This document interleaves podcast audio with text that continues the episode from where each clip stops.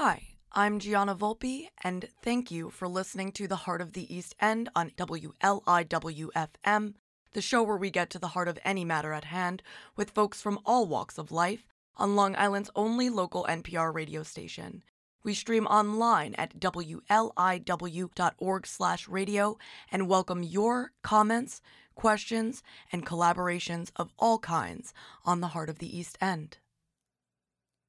Live from the WLIWFM studio in Southampton, New York, I'm Gianna Volpe with local news on Long Island's only NPR radio station. Riverhead town officials and Ukrainian residents gathered on the lawn of Town Hall yesterday to celebrate Ukrainian Independence Day as the fight to keep the country's independence continues to rage in Eastern Europe. Alec Lewis reports on RiverheadLocal.com that in a flag raising ceremony attended by around 40 people, Reverend Bohdan Hedz, pastor of the St. John the Baptist Ukrainian Catholic Church in Riverhead, spoke about the importance of the celebration amid Ukraine's fight against Russian invasion. Quote, I want to thank our town officials for supporting this event. It is very important for us to keep this flame going the flame that tells people about the injustice and war that's going on in Ukraine, Pastor Head said. War did not stop. The media attention might have died down a little bit, but the war is still going on. The injustice is still happening. End quote. The children of the Ukrainian committee helped raise the flag to the top of the pole at Riverhead Town Hall as Reverend Hedz led the crowd in singing the Ukrainian national anthem. Also in Riverhead, the Riverhead Highway Department has paved Cranberry Street and installed a sidewalk on the north side of the street, a common path for students walking to Riverhead schools. Alec Lewis reports on RiverheadLocal.com that Highway Superintendent Mike Zaleski, who took office in January, said Cranberry Street was a priority when he assessed which roads needed work done. The street, just an eighth of a mile long, connects Roanoke Avenue and North Griffing Avenue adjacent to Riverhead Middle School. Quote, I've seen kids' elbows touching school buses walking down the street. It was so narrow, Zaleski said. Previously, the road was 25 feet wide and had no sidewalk, causing kids to have to work, walk on or close to the road, which is also used by school buses. The new sidewalk is also wheelchair accessible. Zaleski gave special thanks to assistant town engineer Ken Testa, who he said worked side by side with him on the project, as well as council person Ken Rothwell, town board liaison to the highway department. Community de- uh, Development Director Dawn Thomas will look to obtain the New York State Safe Routes to School grant to recoup the $230,000 cost of the project, Zaleski said. New drainage infrastructure was also installed on Cranberry Street as the road was susceptible to minor flooding and had an antiquated drainage system, Zaleski said. Rothwell commended Zaleski for his work on the project. Mike, you have not just provided a safe passageway for the kids and provided safe routes, but I think you really have alleviated and protected our children from harm's way for many years to come. That's the most important thing, he said. Meanwhile, just across the Peconic River, asked to weigh in on the potential acquisition of the old Peconic Health and Racket Club building, once home to the Seven Z's Scuba School on Flanders Road, Southampton Town Councilperson John Bouvier exclaimed, Finally! The purchase of the property has been a goal for years, and he recalled earlier attempts to buy the land. Quote, it was brought up when I first got into office, said the councilperson elected in 2015. Kitty Merrill reports on 27east.com that the Southampton Town Board will have a public hearing on the proposed $1.14 million purchase on September 13th at 1 p.m. But that's not all that's being eyed in the Flanders Hamlet.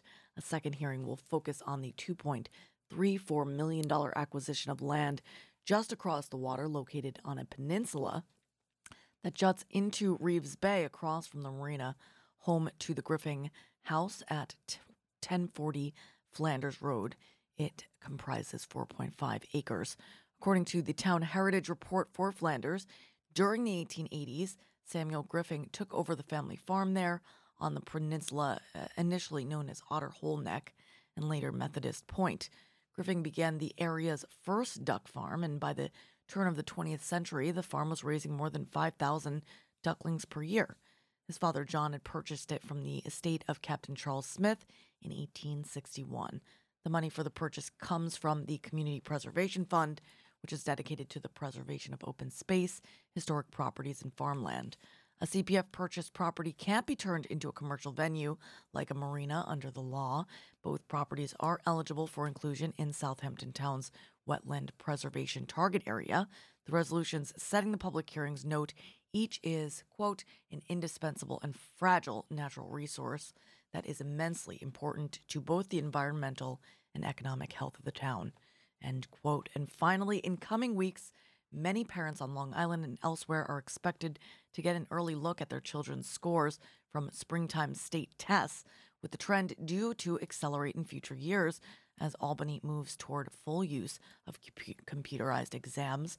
John Hildebrand reports on Newsday.com that New York State education authorities released preliminary testing results for grades 3 through 8 to local schools several weeks ago, more than a month ahead of schedules followed in past years on Long Island, school districts told Newsday that scores on the tests in English language arts and mathematics, which are administered mostly in late March and April, will now be passed along to parents once the state lifts its embargo.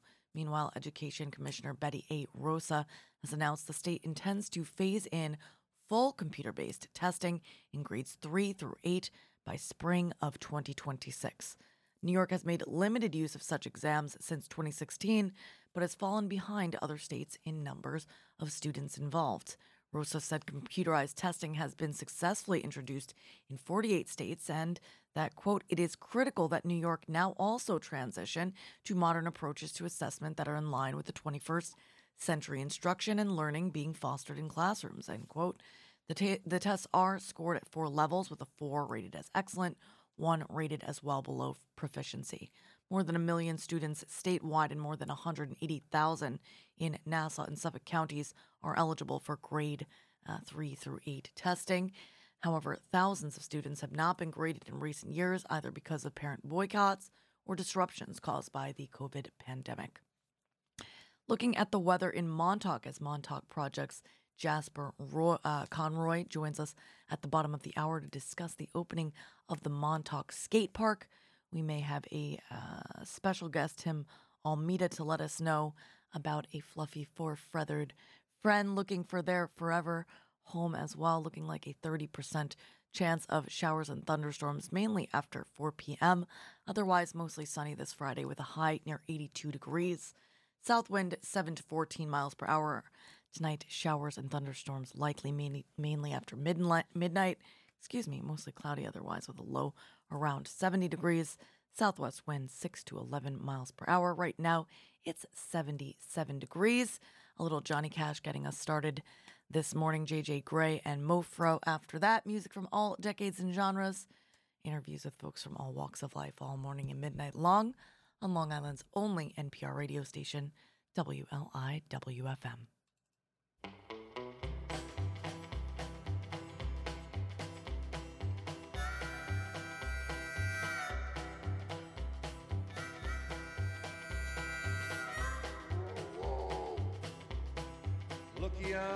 Coming, coming down that railroad track. Hey, look yonder coming, coming down that railroad track. It's the orange blossom special, bringing my baby back. Ooh.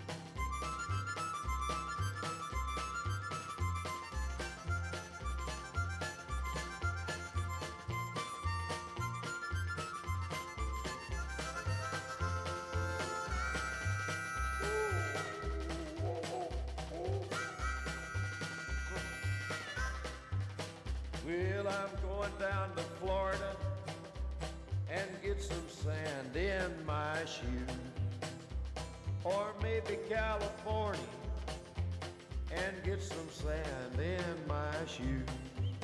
I'll ride that orange blossom special and lose these New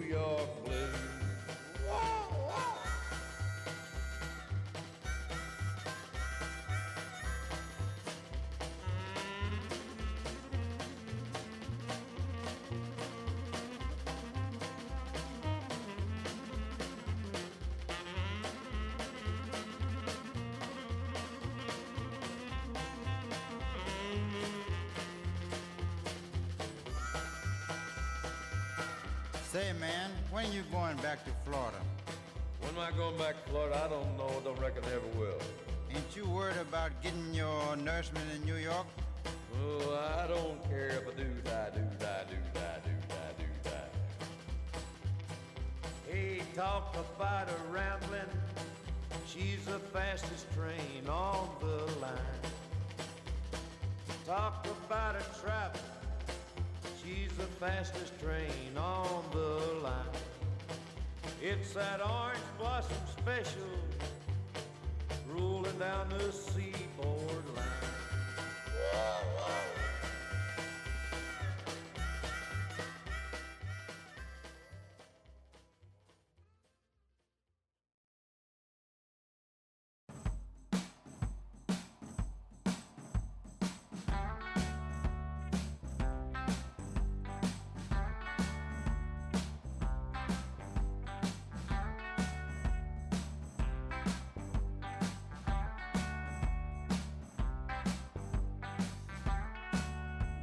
Well,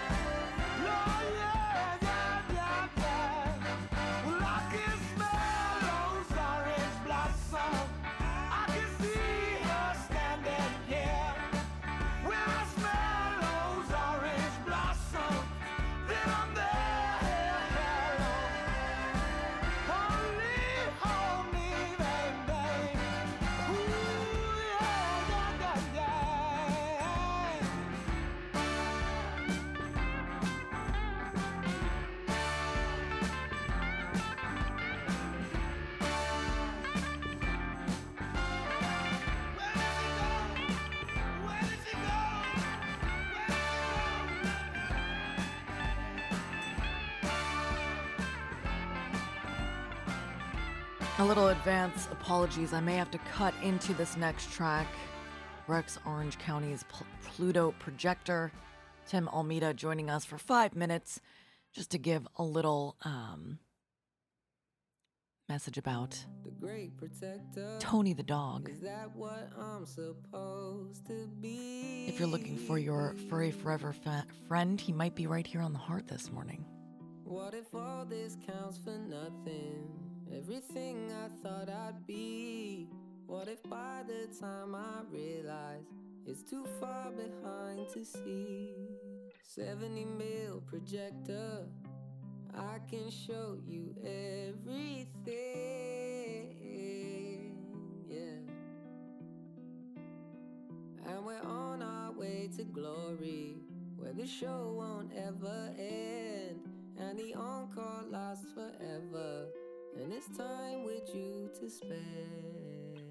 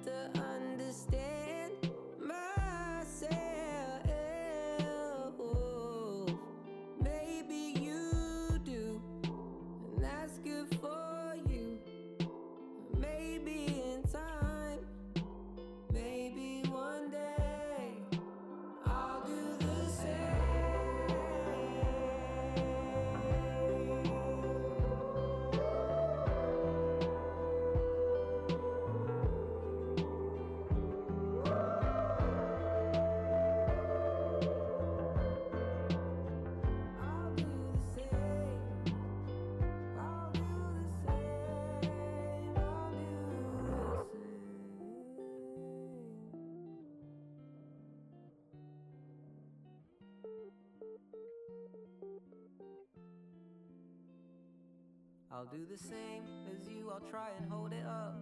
Soon I hope, or as soon as I'm old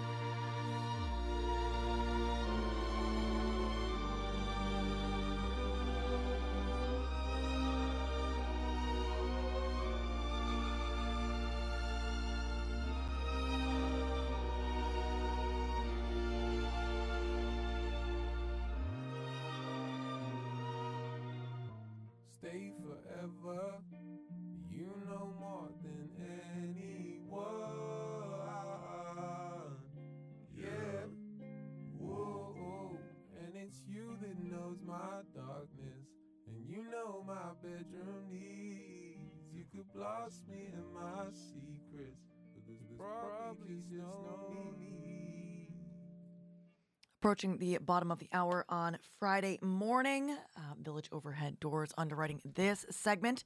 Welcoming back to the show, Tim Almeida. Um, we're very exciting. I know you can go to Instagram at training underscore with underscore Tim to take a look at Tony. He's a pup in need of a forever home. but I wanted to know a little bit more about Tony from you, Tim. I know you've been working with this pup. Hi, I'm sorry, Deanna. Can you hear me? Yes, I can. Okay. Uh, a little bit more about Tony. First of all, good morning. How are you? Great to hear your voice. Hey, thanks. Go Uh, ahead. So Tony, Tony is one of our long residents. Uh, over 365 days at least. Um, he's a great dog. Uh, the thing is with dogs like Tony or most dogs, people want, understandably so, want a dog who gets along with every other dog, who likes cats, who doesn't want to chase little things, who is perfectly social. And Tony is not all those things. He probably will chase cats if he sees one. Um, he's a big boy. He's strong, uh, but his behavior has actually dramatically improved while in the shelter. Um, he's really smart, and uh, he's also dog selective. So there's some dogs he gets along with, and others he's reactive to, and so that's probably a part of the reason why people don't apply for him and other dogs like him. But it doesn't make him any less uh, of a great dog and, and a dog that could do really well in a home and just be an awesome companion. You know. I, I completely understand. So he's he's dog selective and he's prey driven. There's tons of dogs out there that are like that that are perfectly awesome Yeah. dogs. If you're the type of person that you're you you don't have other pets in your home um and you're okay with just walking your your dog on a leash, um there's no reason why not to have a dog like this. I've had dogs like that who were the best dogs ever. All right, so so if you want to take a look at Tony, training underscore with underscore Tim and Tim. Before I let you go, uh, a little bit about where you train and and what you do. Oh, absolutely. Okay. And and very quickly, all dogs are prey driven at some level. Amen. FYI. Um, yes. So I am. Um, I work at Southampton Animal Shelter. I'm there uh, three days a week, Monday, Tuesday, Wednesday, and then I also run my own business. And I'm all over all over the island, mostly Suffolk County at this point now. Uh, anywhere from uh, Moriches area out to Southampton, sometimes East Hampton when the busy season is not among us. Got it. Got it. Uh, and uh, you know, so is Tony at South at Southampton Animal Shelter? Tony is at Southampton Animal Shelter. Any dogs I share on my feed are residents of Southampton Animal Shelter in Hampton Bays, 10- 102 Old Riverhead Road. And and it's different now because I I think the last time I was there, I wanted to to take a look at the pups, and they said it's by appointment only at this point. Is that how it works? Uh, it was because of COVID restrictions and things like that, but we're now open to the public. You do need to uh, still call, make an appointment if you want to come meet a dog, and you know fill out an application. And that's just so we don't get an influx of people just piling in the shelter. Got it. I completely understand and appreciate that. Please let us know when Tony finds his forever home. I'm hoping it's going to be soon. You got it. Thank you so much. I really appreciate you, and uh, we'll talk to you soon. Okay. Take care, Tim. All right. Take care. God bless. All right, so it's I think Jasper Conroy is still with us. Jasper, are you there? Hey, yes, here I am. Good morning. Hello. You know, I I, I met I met you guys uh I years ago. I think it was right before your first the first time you toured. Um it was out at, at the Talkhouse. I was shooting for Dan's papers. First time I got to to know you guys. And you know, I had a spot open first uh, you know, first spot this morning and I came across Mark Schiavone's post about the Montauk Skate Park. Is this a new thing? Is it opening today? Tell me everything that you know. Okay. Um, so the Montauk Skate Park was originally built like in the late '90s. Um, built by this legendary skateboarder from New York, Andy Kessler. And you know, over the course of 25 years, it had got some wear and tear. And so a year ago, a bunch of guys from Montauk got together the idea to raise some money and, and, and renovate the park. And uh, today is the official opening day.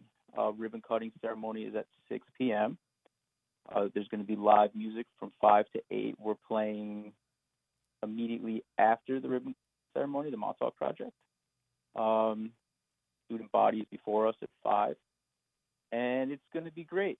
Um, the park's amazing, um, newly renovated, uh, designed by world-renowned skate park builder Tito Parada.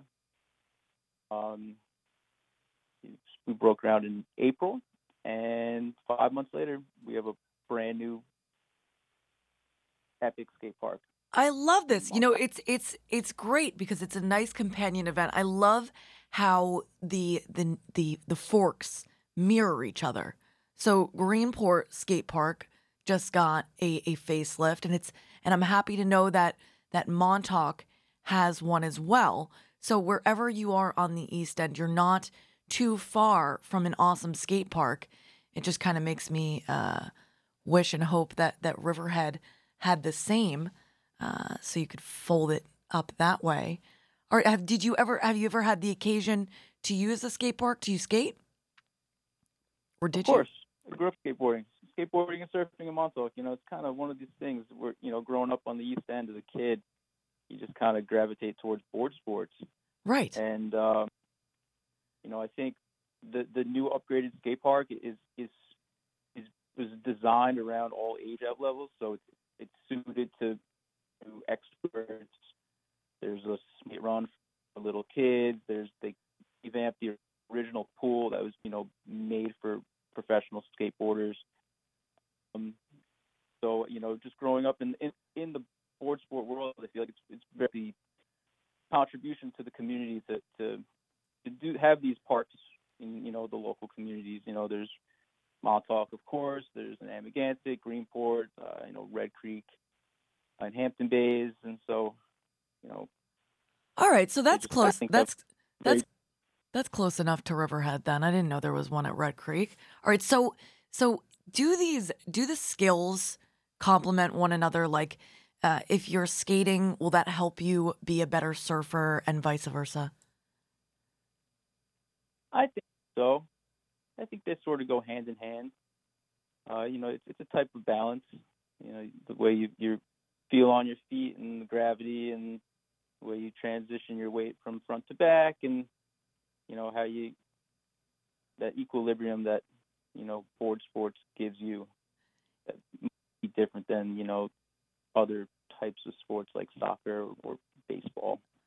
I guess surfing's So cool. I, I do think uh, surfing and skateboarding and they do very much go hand in hand. Although I, I imagine that it's interesting because it's like with surfing, the ground is always moving and always, always uh, reforming underneath you. So it's got to be, in some ways, more challenging, in some ways, more forgiving. So it, it's Yeah, it's really interesting. as you know, as as an older you know person growing up doing this, you know, I'm in my mid 30s now. The I feel like uh, skateboarding is much less forgiving. I think there's going to be a, a a reckoning out in Montauk right now because there's a whole bunch of us who grew up skateboarding the park, you know, and stopped doing it 10 years ago because falling on concrete uh, hurts. Yeah. you know, falling on water, you get that, that little bit of forgiveness. So, um, a bunch of old guys are going to start skating again, and we're going to see how uh, how we fare. But the park is, is, is really, Make sure you, really you good for uh, everybody. Make sure you wear a helmet and uh, set a good example for the kids. You know. Of course. Um, all right. So before I let you go, I'm gonna play Highball. It's the first time I'm playing the new single by you guys. I played Bombshell a few times. Uh, what can you tell me about this track? Oh, great. Um, so Highballs are our newest uh, single, uh, the second of three uh, tracks we recorded this past winter uh, in Brooklyn at Mission Sound with Oliver Strauss. Uh, it's an original rock and roll tune. It has a little bit of the Black Crowes rock and roll, hard rock vibe to it. Um, and yeah, I think it's a you know catchy rock tune. Black Crowes meets Little Led Zeppelin. We uh we recorded three tracks. The second one. It dropped about a, two months ago, and there's one more coming in in the fall. is it the same artist that did the uh, the art for the single? Because it's it's looking just as vibrant, uh, different palette, but but really cool. And I wouldn't be surprised to hear it was the same. So uh, Raphael Mizuko is a fairly prominent uh, artist in the world, and he's a good friend of ours. And he he donated his catalog to the band. So he basically gave us uh, our Free selection range. of his art views for our, our albums, Damn. and uh, it's it's great. Oh. as generous a contribution as, as anybody could give for us. You know, music is also very visual, and I think his art represents our music very well. Sure is. All right, so we'll play Highball, the Montauk Project. We've got Nancy Atlas Project, East End Run on deck, a little CCR run through the jungle. After that, then Billy Joel through the long night. I'm Gianna Volpe. That was Jasper Conroy. This was the Friday morning tea, underwritten by Village Overhead Doors. And you, whoever you are out there, you're awesome. And you're listening to Long Island's only NPR radio station, WLIWFM.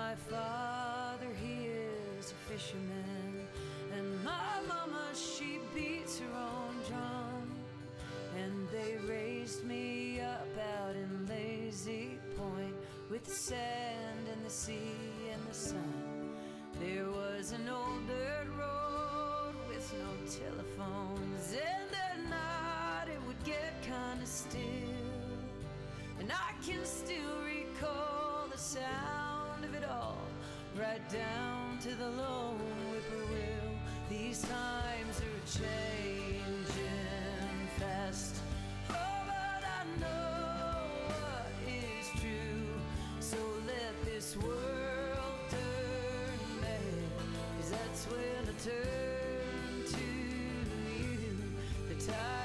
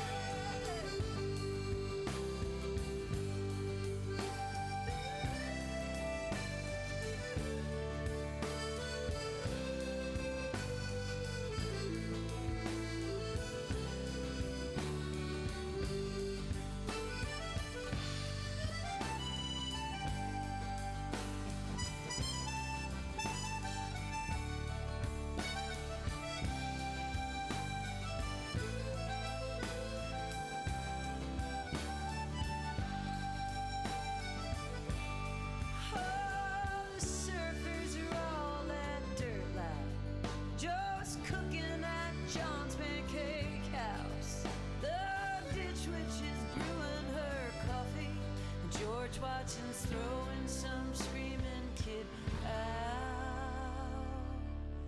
These times are changing fast.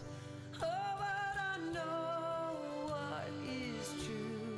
So let this world turn mad, cause that's when I turn to you. The tides are calling.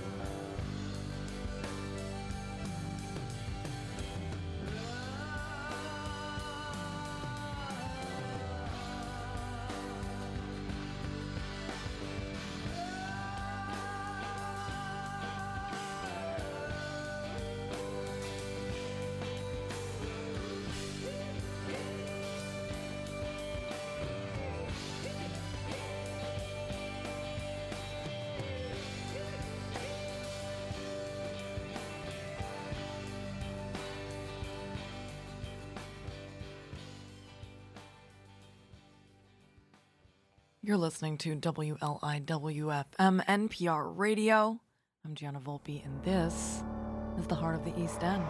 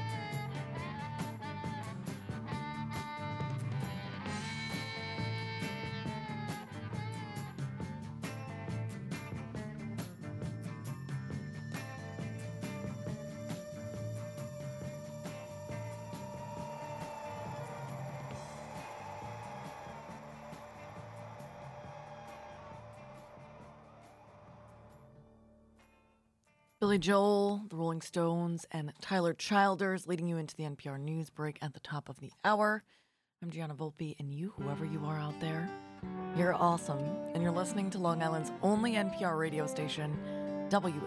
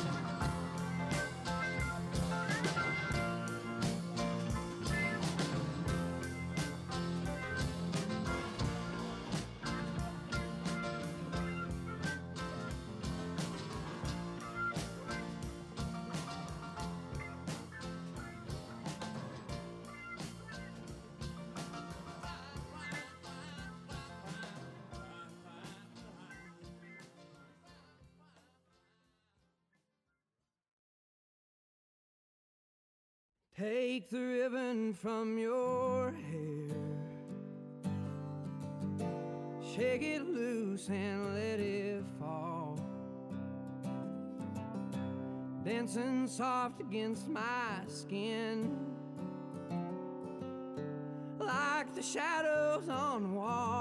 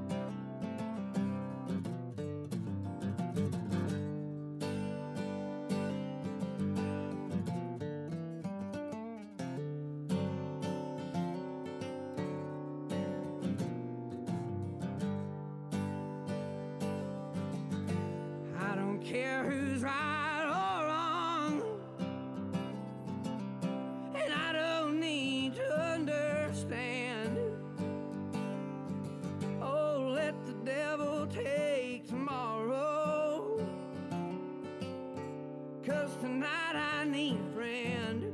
Yesterday is dead and gone. And tomorrow's out of sight. With Long Island local news, I'm Gianna Volpe on WLIWFM. A couple of medical experts on Long Island are disputing a new study that said Paxlovid did not help relieve COVID symptoms in people under 65. Pfizer's COVID 19 pill appears to provide little or no benefit for younger adults while still reducing the risk of hospitalization and death for high risk seniors, according to a large study published Wednesday. The results from the 109,000 patient Israeli study are likely to renew questions about the U.S. government's use of Paxlovid, which has become the go to treatment for COVID due to its at home convenience.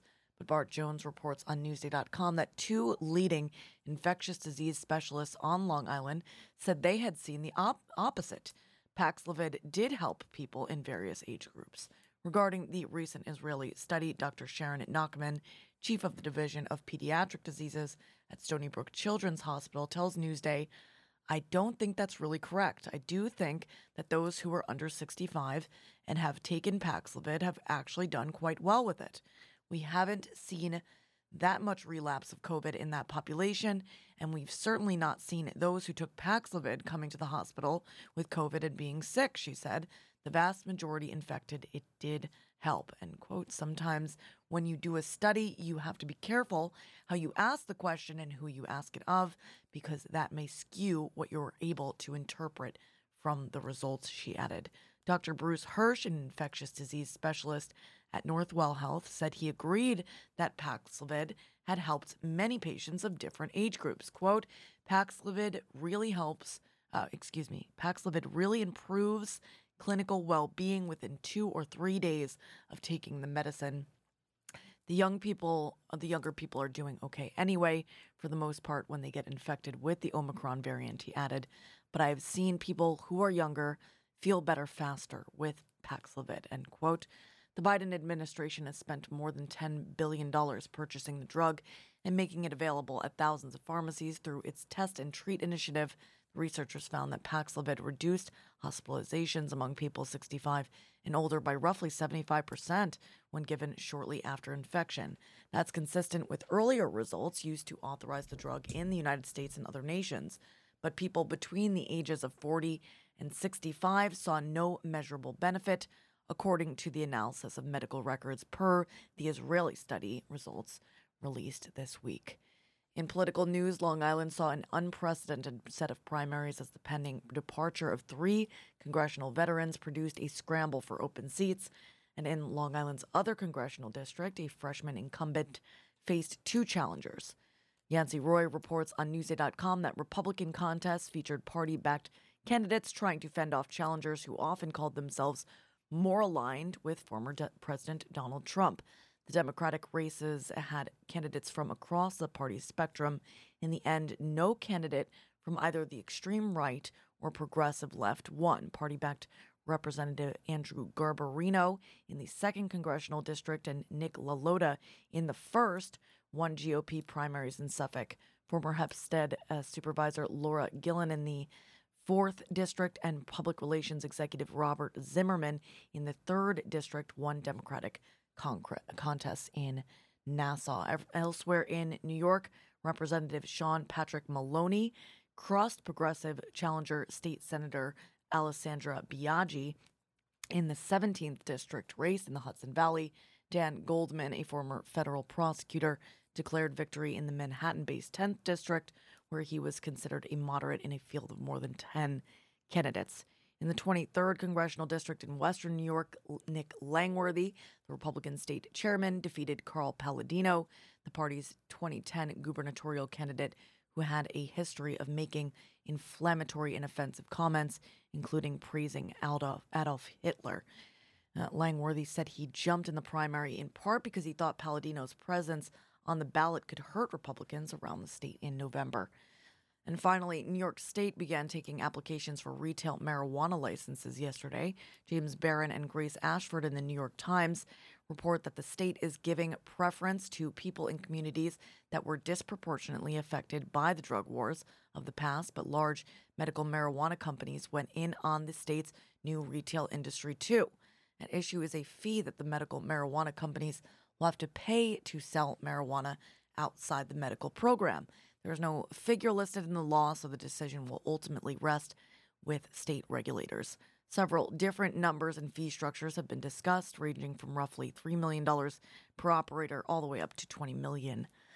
Regulators want to build not just a profitable network, but also an equitable one, and they say that collecting as big a fee as they can would help them do that. On Thursday, New Yorkers were allowed to begin applying for the first round of marijuana retail licenses. These first licenses will not go to just anyone, however. They won't even go to anyone who meets the definition of social or economic equity. To qualify, candidates must have been convicted of a marijuana related offense or have a close family member who has and have a have run a profitable business for the past 2 years among other things. The state has pledged to get the first retail marijuana stores open by the end, uh, well, before the end of the year. Reading the weather in Center Moriches in honor of the RSVP Animal Welfare and Rescue Group's Summer's End Brewery Blast event tomorrow afternoon. Lillian from RSVP joining us at the bottom of the hour to discuss that event. And of course, if you want to make a weekend of helping out our homeless furry friends, you can call Southampton Animal Shelter and inquire about Tony or stop by the Global Strays fourth annual benefit and reception for animal welfare at Naya Hamptons between 6 and 9:30 p.m. tonight. Just some options for you. Looking like a 30% chance of showers and thunderstorms mainly after 4 p.m. today. Otherwise partly sunny with a high near 84 degrees. South wind 8 to 14 miles per hour. Tonight a 30% chance of showers and thunderstorms mainly before 10 partly cloudy otherwise with a low around 69 degrees. Southwest wind 5 to 10 miles per hour, becoming light west after midnight. Right now it's 80 degrees. We are getting back to the uh, playlist, actually going through it, really. Uh, through the is the theme we are working through right now, starting with the parting gifts, walking through the sleepy city. I've got the foundations, a walk through the trees, and then even Tiny Tim's Tiptoe Through the Tulips uh, before the Beatles. She came in through the bathroom window. I'm Gianna Volpe. These are the parting gifts, and you, whoever you are out there, you are awesome. You're listening to Long Island's only local NPR radio station, WLIWFM, the weekday morning and midnight show, The Heart of the East End, featuring music from all decades and genres and interviews with folks from all walks of life, all because of you, the listener supporter, uh, donating to WLIWFM.org.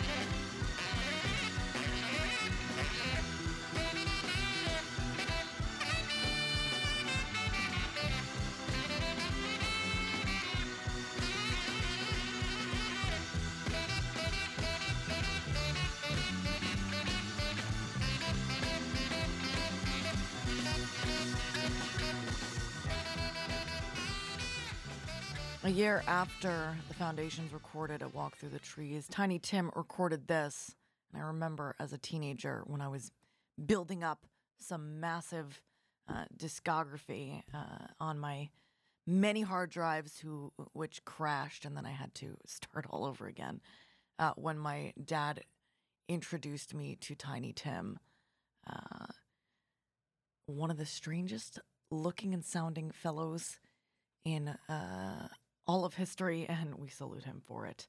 Uh, the Fab Four on the Beatles after Tiny Tim, then Ella Jane through the looking glass, following she came in through the bathroom window. Uh, Lillian from RSVP joining me in just five minutes for the Hot Sounds segment, underwritten by Sag Harbor Cinema. And saluting you, of course, listener supporter of Long Island's only NPR radio station, WLI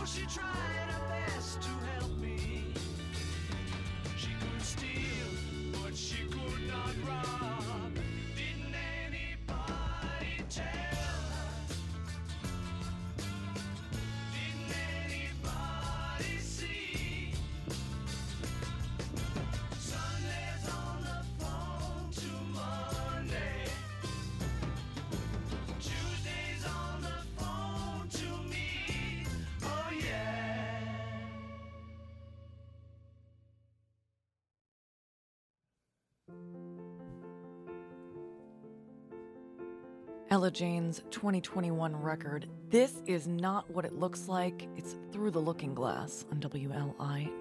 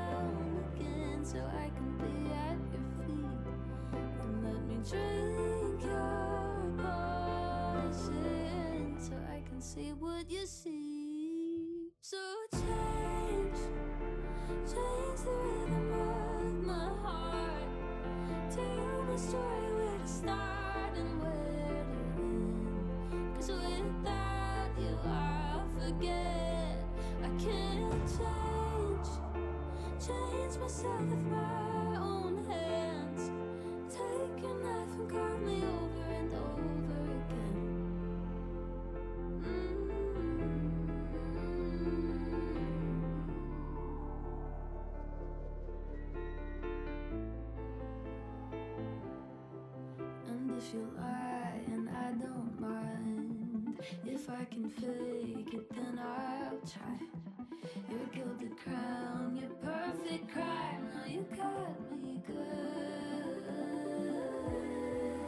Think about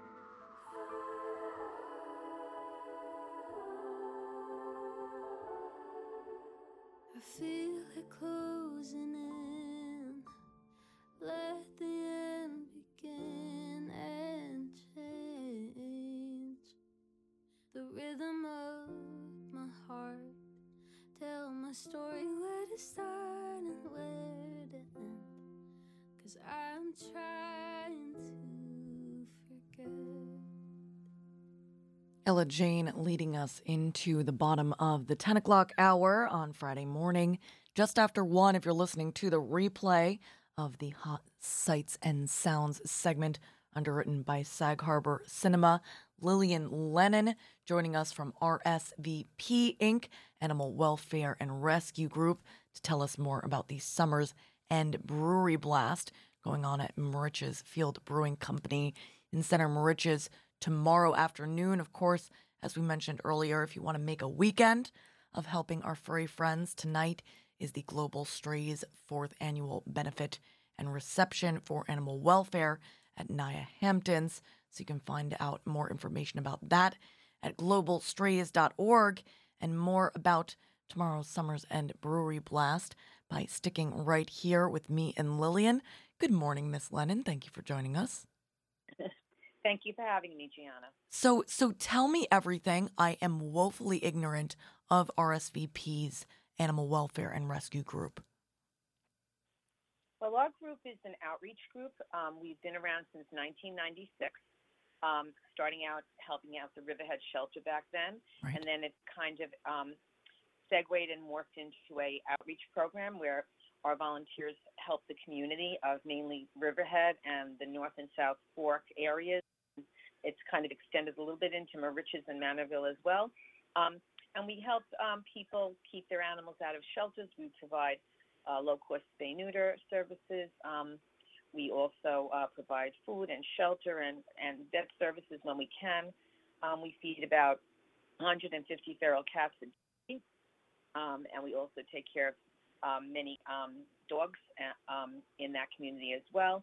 Um, and um, we're just uh, we have a lot of longevity behind us. We call ourselves a little um, engine that could humble rescue group, um, and uh, we're still going strong um, almost 30 years later. So, this is a really important topic the idea of keeping folks' pets in the home.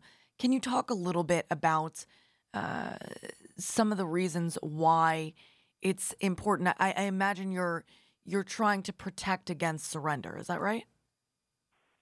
Exactly, especially with the dogs. Um, many times um, we found people uh, just wanting to surrender their dogs to the shelters because they couldn't mm, couldn't afford them, or they had to move, or they had a, um, a crisis in the family, and so um, we tried to supplement care so that they can keep their animals. Because we want we don't want them in the shelters, uh, although the shelters do a remarkable job with uh, what they have to deal with.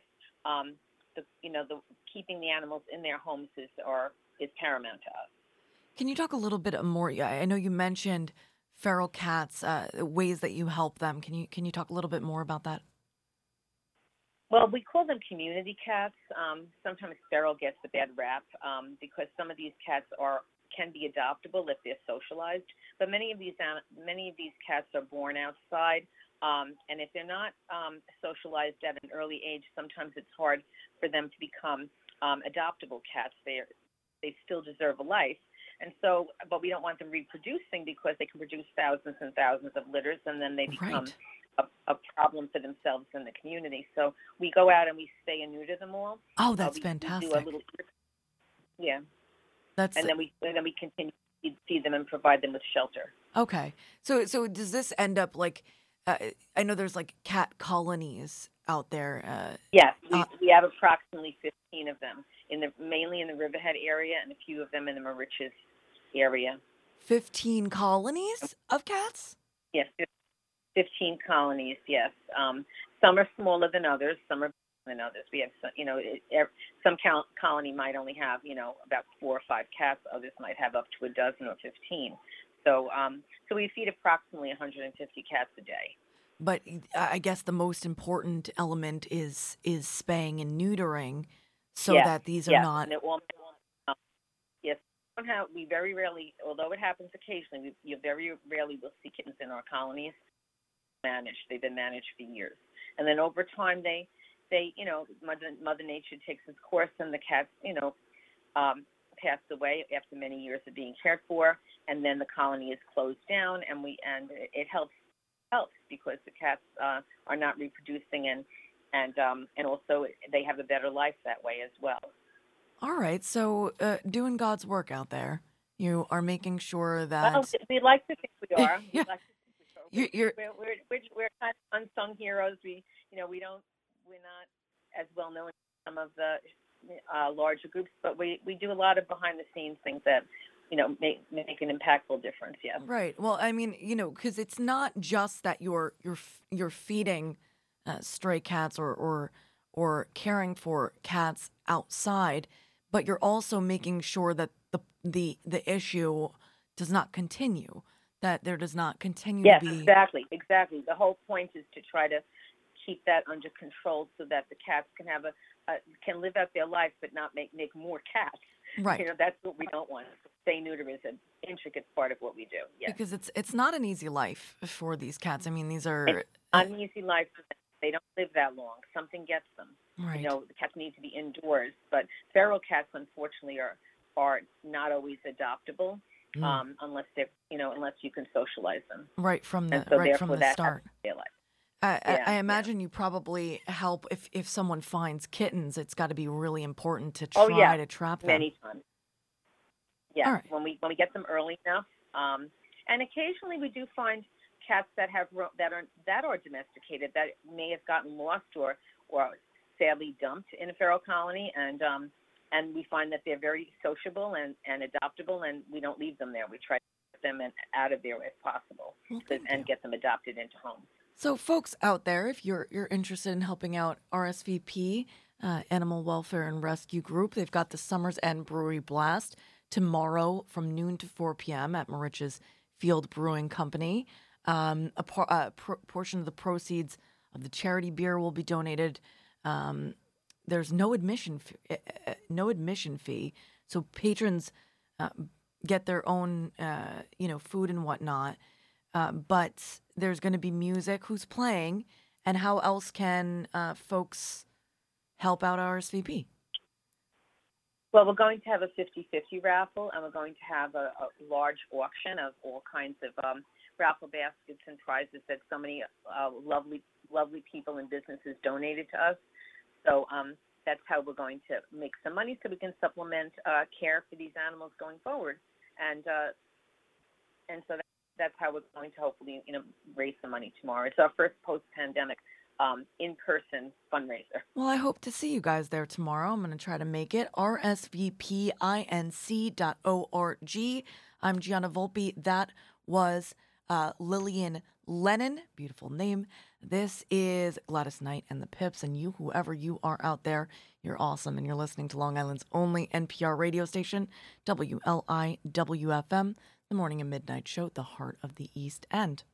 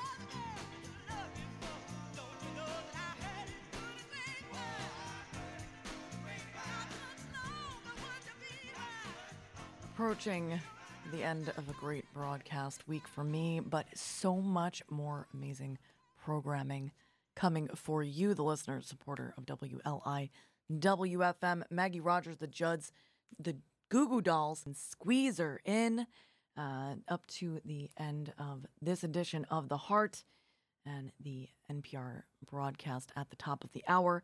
A deep bow to all of my guests this morning Tim Almeida, Jasper Conroy, and Lillian Lennon, as well as our underwriters, Village Overhead Doors and Sag Harbor Cinema. I'm Gianna Volpe, and you, whoever you are out there, you are awesome. And you're listening to WLIWFM, NPR Radio.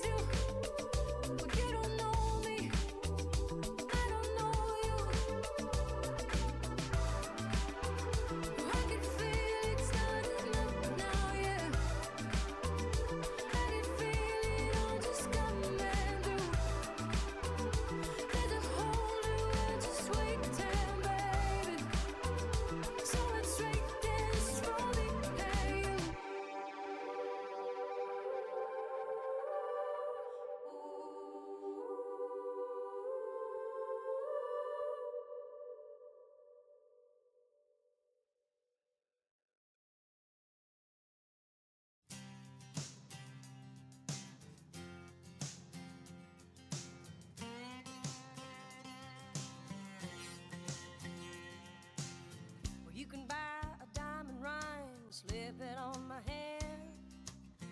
Put me on a big old plane and fly me to a foreign land. Show me rows of fancy clothes, say, honey, you can take your pick. That'd be mighty kind, but it ain't gonna do the trick.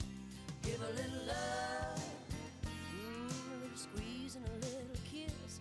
Give a little hug.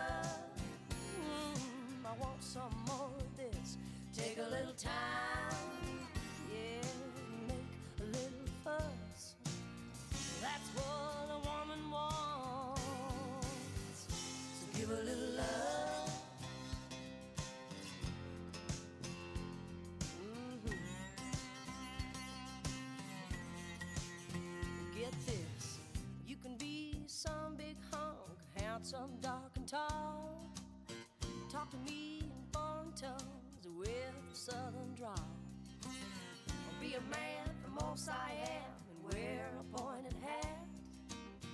I don't care how you look, cause that ain't where it's at. So give a little love, mm, a little squeeze and a little kiss. Give a little hug. Mm, I want some more of this. Take a little time,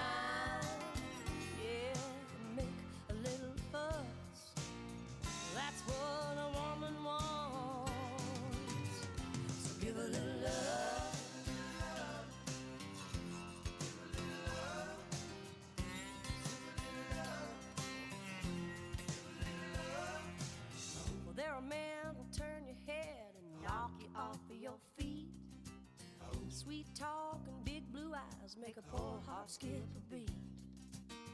Drive you wild with a smile, and then they'll treat you cruel. Well, I ain't gonna fall for that, cause her mama didn't raise no fool. So give a little love, mm, squeeze and a little kiss. Give a little hug. Mm, I want some more of this. Take a little time, That's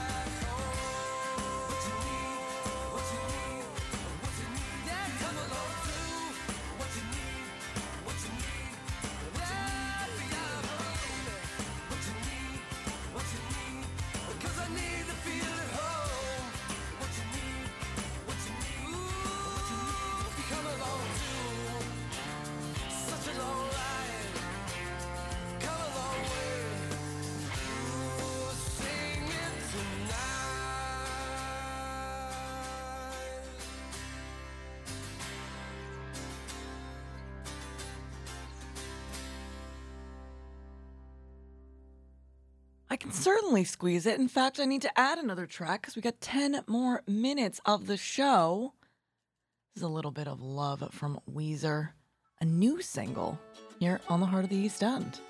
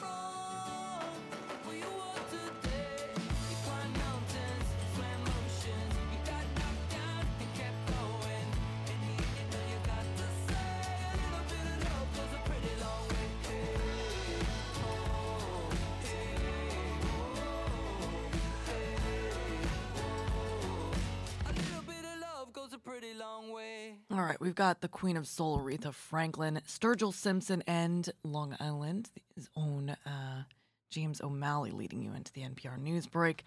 At the top of the hour, I say a little prayer, a little light, and a little room to breathe right here on Long Island's only NPR radio station, WLIWFM.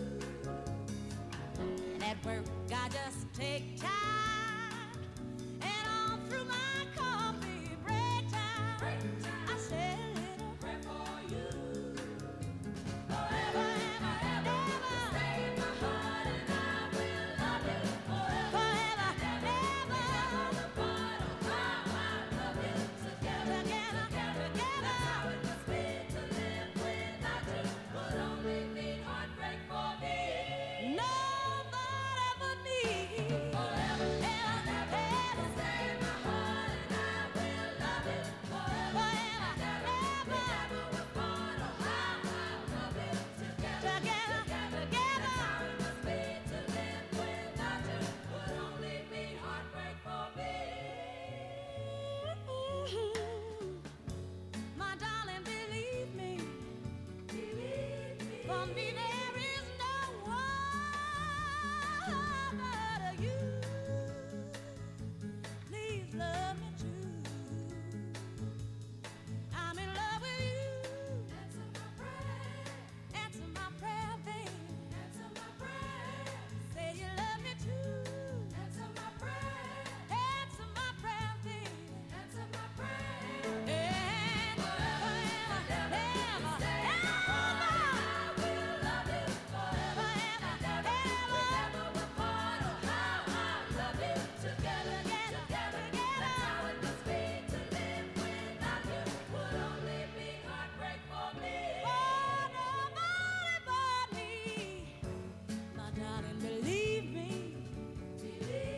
from me.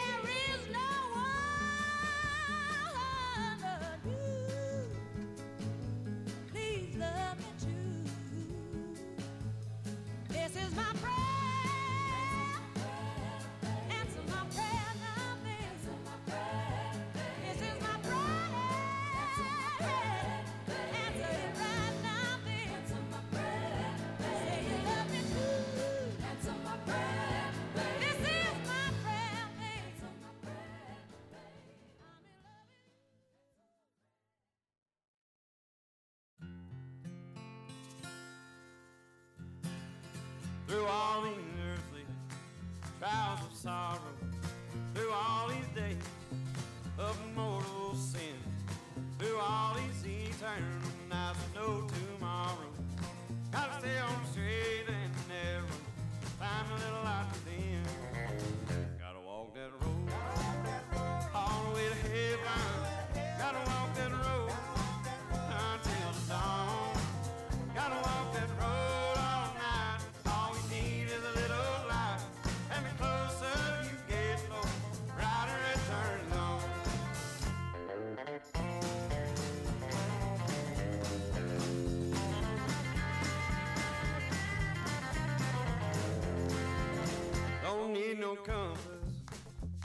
Oh, charm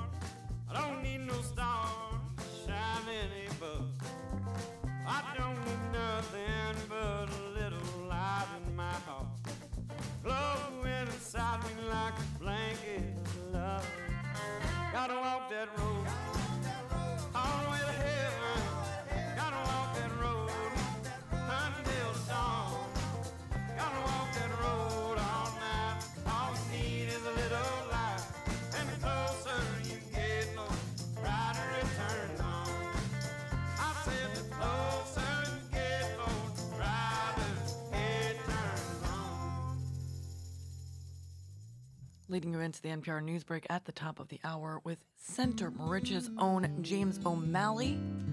Don't forget about RSVP's Summer's End Brewery Blast at Moriches Field Brewery, noon to 4 p.m. tomorrow, right in Center Moriches. She always meant so much to me, someone I could talk to incessantly. I could bore to tears, still she'd be listening to me.